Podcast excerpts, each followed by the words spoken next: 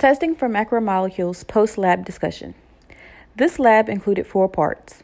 In part one, you tested for proteins. In part two, you tested for reducing sugars. In part three, you tested for starch. And in part four, you tested an unknown solution for the presence of protein, reducing sugar, or starch. In part one, you tested albumin, gelatin, and glucose for the presence of protein, while water should serve as your negative control. A quick Google search will reveal that albumin and gelatin both contain protein and that glucose is a simple sugar. With this information, you should have composed an informed hypothesis.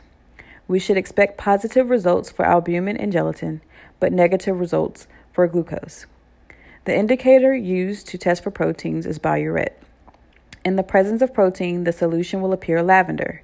In the absence of protein, the solution will appear blue. In part two, you tested potato, onion, and glucose for the presence of reducing sugars, while water should serve as your negative control.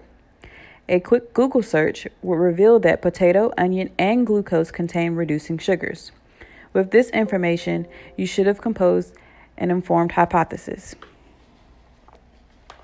We should expect positive results for all substances tested.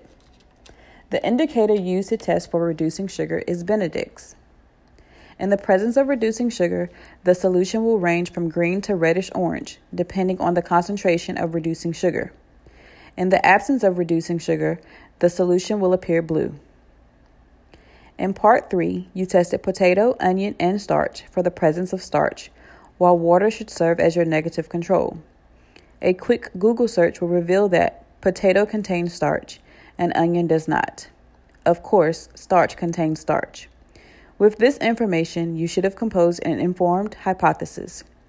We should expect positive results for potato and starch, but not for onion. The indicator used to test for starch is iodine. In the presence of starch, the solution will appear bluish black.